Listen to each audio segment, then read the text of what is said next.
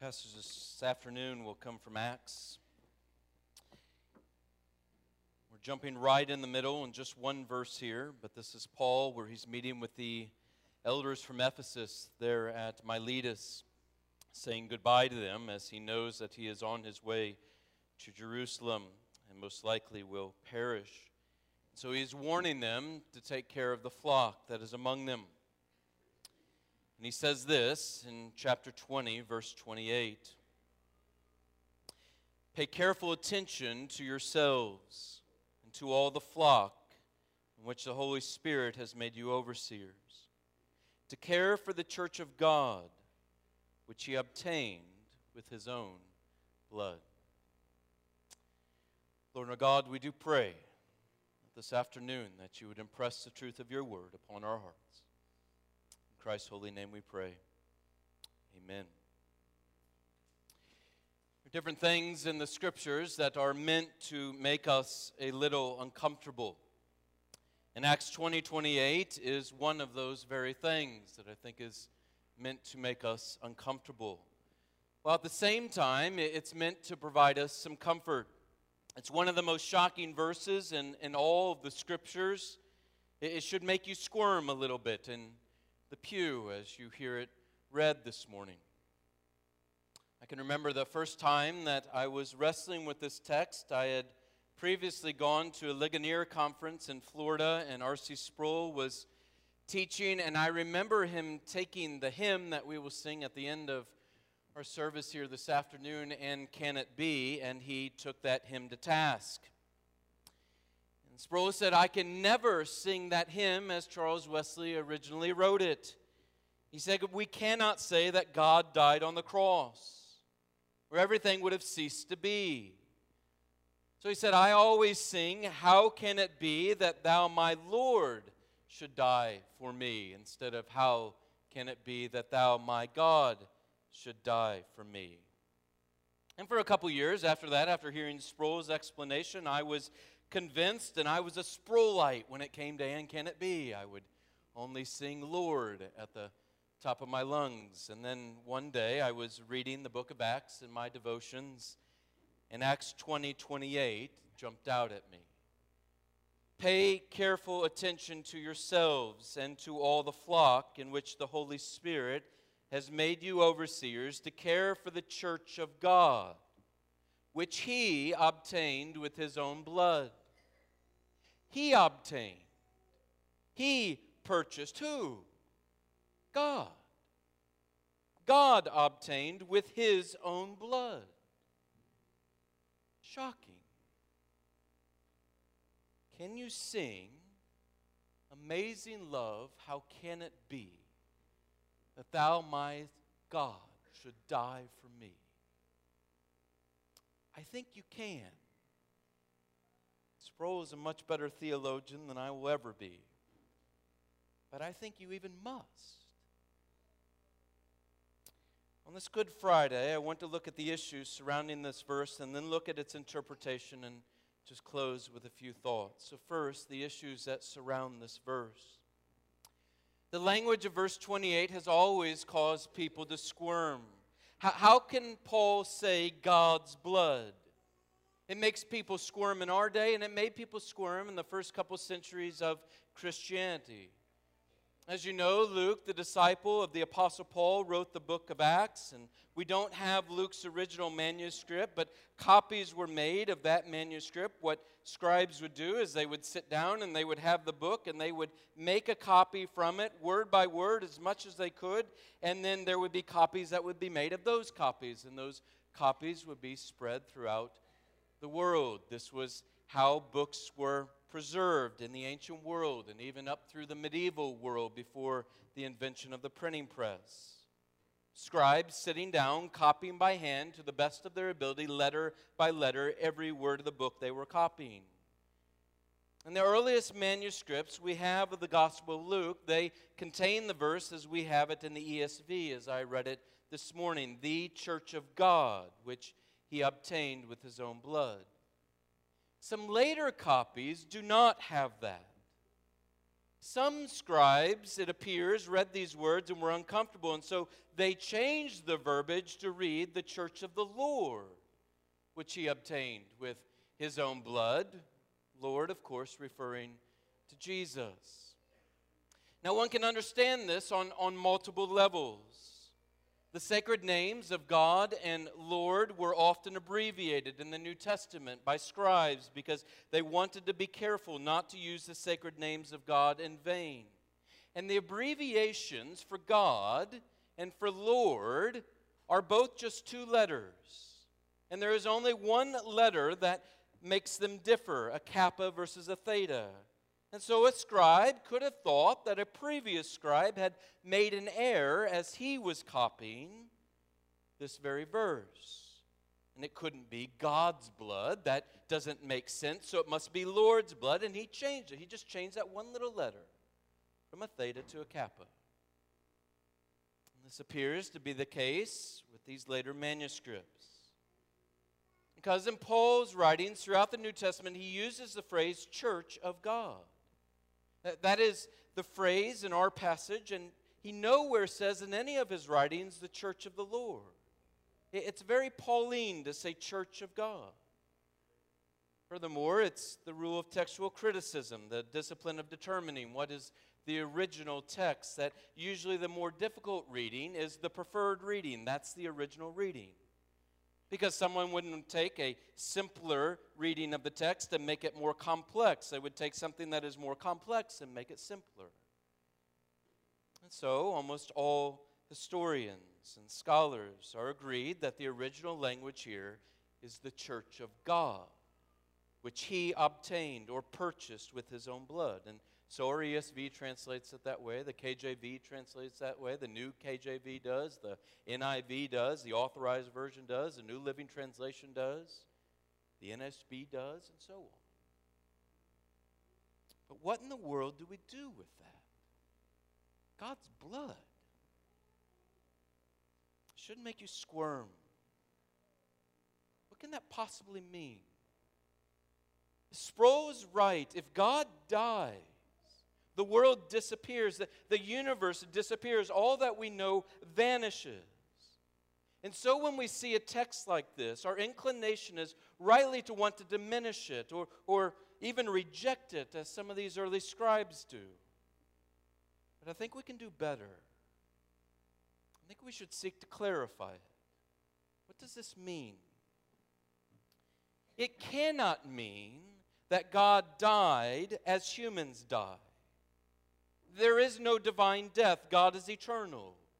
But we need finite, contingent existence for there to be death. And God is eternal. And God is infinite. So what does it mean? This is where our Chalcedonian Orthodox Christianity comes to bear. The Chalcedonian Creed, that great early creed of the church, which detailed and confessed who the person of Christ was and is the established orthodox doctrine of Christianity. Let me just read it for you. Therefore, following the Holy Fathers, we all with one accord teach men to acknowledge one and the same Son, our Lord Jesus Christ, at once complete in Godhead and complete in manhood, truly God and truly man, consisting also of a reasonable soul and body, of one substance with the Father as regards his Godhead, and at the same time of one substance with us as regards his manhood, like us in all respects, apart from sin. As regards his Godhead, begotten of the Father before the ages, but yet as regards his manhood, begotten for us men and for our salvation of Mary the Virgin, the God-bearer, one and the same Christ, Son, Lord, only begotten, recognized in two natures, without confusion, without change, without division, without separation, the distinction of natures being in no way annulled by the union, but rather the characteristics of each nature being preserved, and coming together to form one person in subsistence, not as parted or separated into two persons, but one and the same Son and only begotten God, the Word, Lord Jesus Christ, even as the prophets from earliest times spoke of him, and our Lord Jesus Christ himself taught us, and the creed of the fathers has handed down to us. Probably confessed that in church multiple times. Chalcedonian Christianity. Here is one who is fully God and fully man in one person, one substance with the Father as regards his Godhead, and at the same time of one substance with us as regards his manhood. Truly God and truly man. Two natures coming together to form one person in subsistence. What theologians call the hypostatic union, the theanthropic person. Theos, God, anthropos, man, the theanthropic person, the God-man, the Son of God, eternally God, appropriates to himself humanity when he was conceived in and when he was born in the womb of the Virgin Mary. And the Son of God, who appropriated human flesh, appropriated our humanity, and appropriated our death.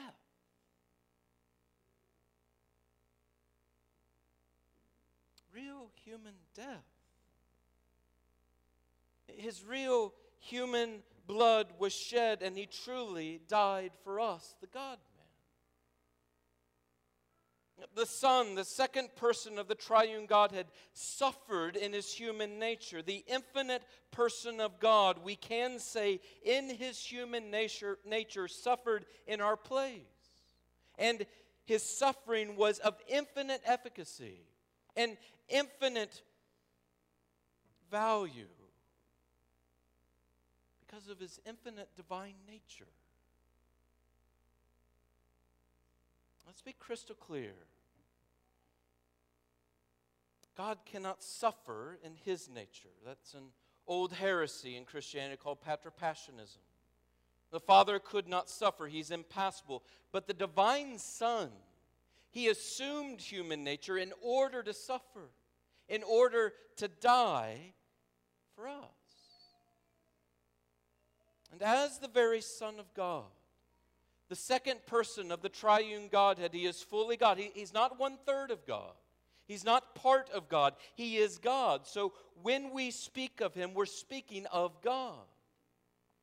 And so we can say with Paul to the elders of Ephesus, the blood of God was shed for us. The early church fathers recognized the importance of this wording. I was reading some of them this week on this very thing. Ignatius will use this language in his letters from Acts 20. Tertullian will use the same language.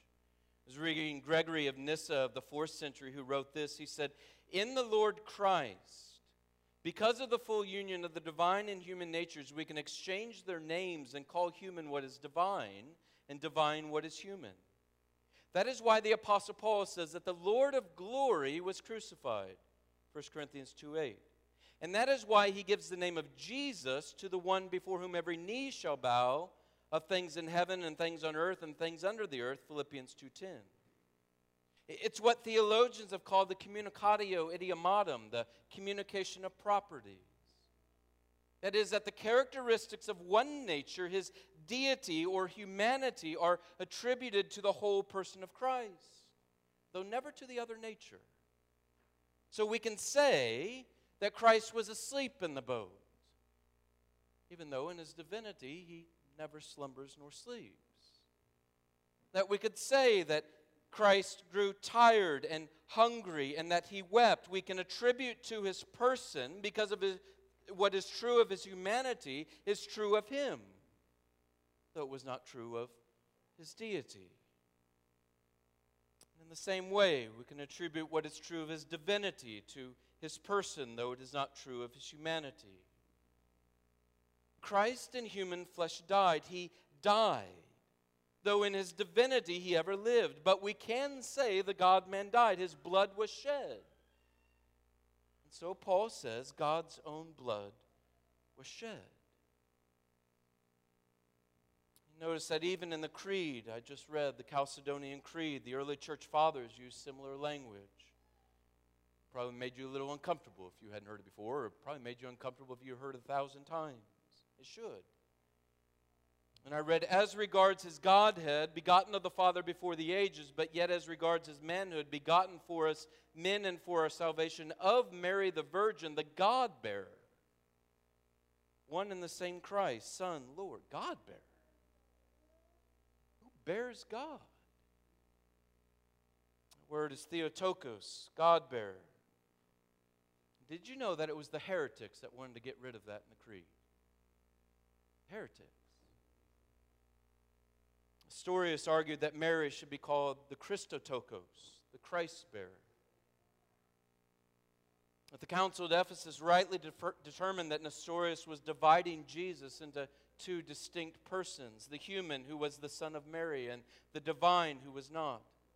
And this destroys the union of the two natures in one person. And so the Church Fathers understood that we must be able to attribute what is true of one nature to the whole person, or we have two persons. Though we cannot attribute what is true of one nature to the other nature. That would confuse the two natures. So Paul's words here to the elders at Ephesus have this Christian orthodoxy, this Chalcedonian orthodoxy circling in the background. Though Chalcedon had not occurred, Paul was very Chalcedonian. God's own blood. God's own blood should send shivers up and down your spine. Apart from Christian orthodoxy circling in the background, the idea that God's blood was shed would be offensive, if not nonsensical.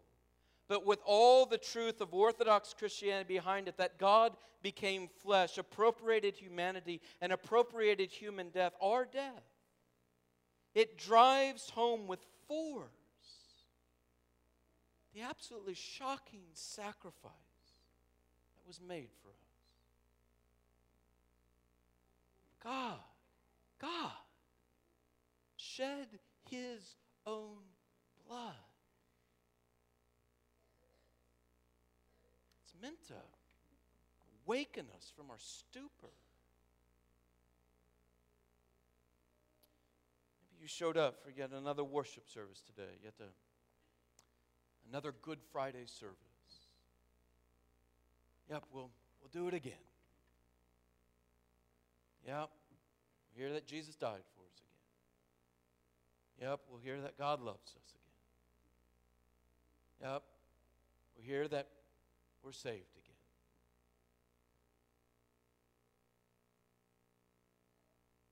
God shed his own blood. To be shocked out of cold indifference. There's no mistake that Paul uses such language. I have three thoughts based upon this little verse for you this afternoon. First, let us be shocked by God's commitment to save his own. Paul is proclaiming to these elders the incalculable cost that God expended to establish the church.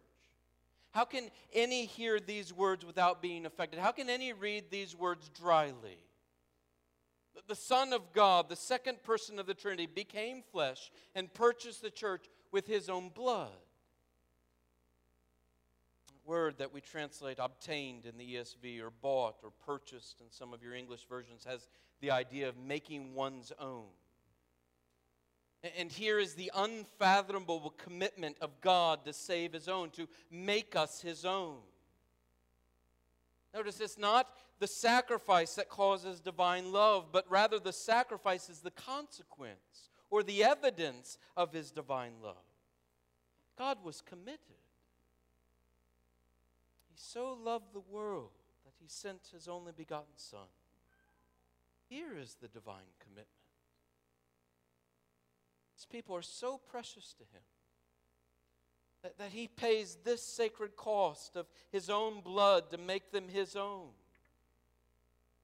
That's what Paul points out to these elders. Take care of this flock as under shepherds, elders of Ephesus. Protect them from the wolves that would seek to devour them. For do you know what these people cost him? It cost God his own blood. And so whatever it may cost you, it is more than a worthy sacrifice to defend them. He's shocked by God's commitment to make us his own. Second, consider this afternoon our shocking privilege. We've been purchased. This is what Paul wants these elders never to forget. The church doesn't just belong to God because he owns all things. He owns the cattle on 1,000 hills. No, they belong to him. We belong to him because we have been purchased. Bought with a price. Fully paid for. In the Old Testament, the Jews were required to offer sacrifices to God. They had to take the best of their flocks, the very best, without spot or without blemish, without wrinkle, and offer them before God in sacrifice. And it reminded them that sin was serious. It told them day in and day out that sin was costly. And no one could come into God's presence casually. It spoke to them time and again of the privilege of approaching such a holy God. A way had been made, and it required death. It was costly. You couldn't sacrifice the best of your flocks, the best of what you had, without valuing, without understanding the privilege of approaching God. We were purchased with God's blood. That language is meant to shock us into realizing what a privilege we enjoy. To value it. You and me, right now, this very moment, you are meeting with God and he is meeting with you. You are meeting with a holy, transcendent, glorious, majestic God, and you have no right. Enter into his presence. And yet, you belong here. And you can come, not sheepishly, not cowardly, not afraid, not fearful, but as Paul says, with boldness. Why? Because you're covered by his own blood. By his blood.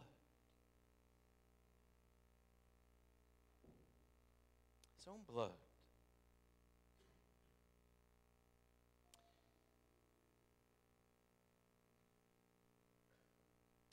That leads to this final thought. The shocking eternal promise that is made to those that are his. Now, this isn't the blood of goats. This isn't the blood of bulls. This is the blood of the God-man.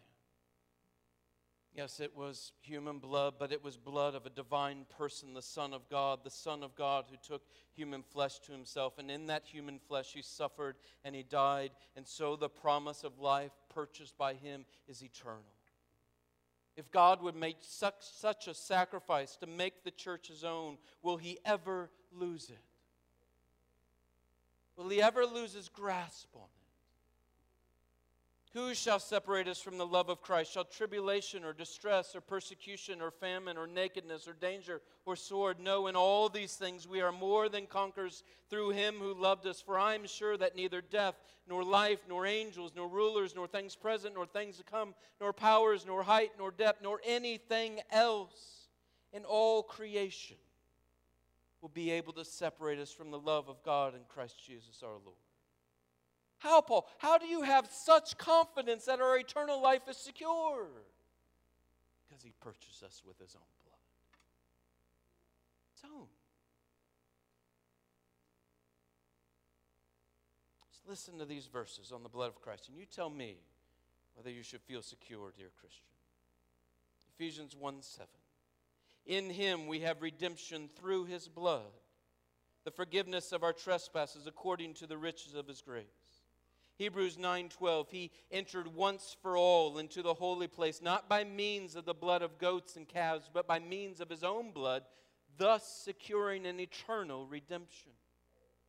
1 Peter 1:18 through 19, knowing that you were ransomed from the futile ways inherited from your forefathers, not with perishable things such as silver or gold, but with the precious blood of Christ, like that of a lamb without blemish or spot.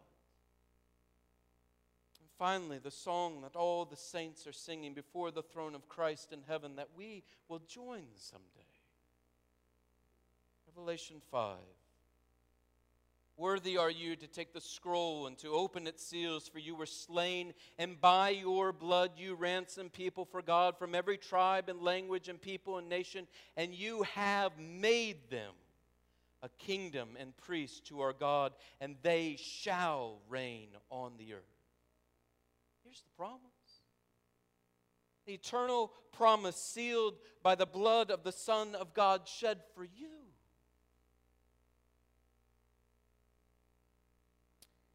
Sympathetic. I'm sympathetic to those who want to sing "And Can It Be" and substitute the title Lord for God. I understand. I think Charles Wesley knew what he was doing.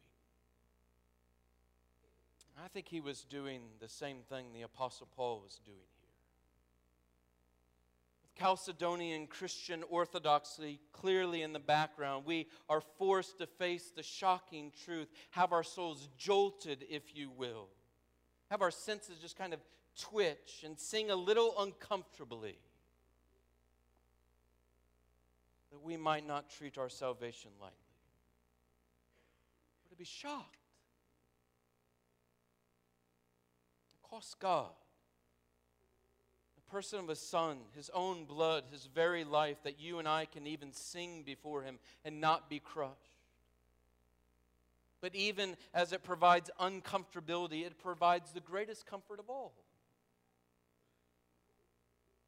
By his blood, we're able to sing before him forever, without fear, to enter into his presence. That's his promise. This afternoon, you be uncomfortable, and you be comforted. I think we must sing, "Amazing love, how can it be that thou, my God, should die for me?" Let it shock you and have its full effect.